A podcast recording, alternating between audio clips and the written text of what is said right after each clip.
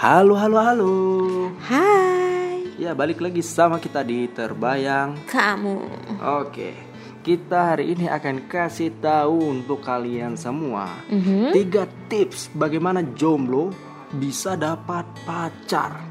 Dan itu yang pertama, minta jodohin sama teman. Oh, Iya, kalau kalian nggak punya teman, masa sih nggak punya teman ya saudara mungkin lah, dong. sama sepupunya minta jodohin sama temen-temennya. orang-orang terdekat lah ya. Iya, sama temennya temen kamu. Boleh. Minta jodohin, intinya minta jodohin, nggak apa-apa. Lalu yang kedua, Cari tahu tipe yang kamu inginkan. Nah, di mana kamu harus benar-benar tahu nih pasangan yang kayak apa yang kamu mau. Jadi Oh. dicari tuh, dideketin tuh, digebet tuh. Oh. Pokoknya dideketin semua bener-bener tipe yang kamu inginkan.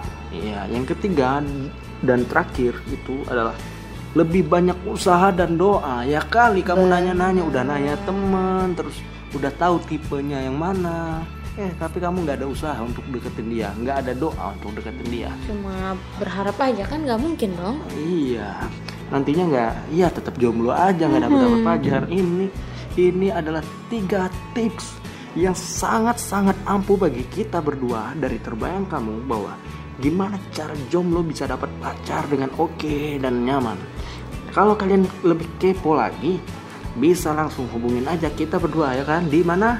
Di terbayang kamu. Iya, terbayang kamu di Instagram. Langsung DM aja, lihat video-video kita.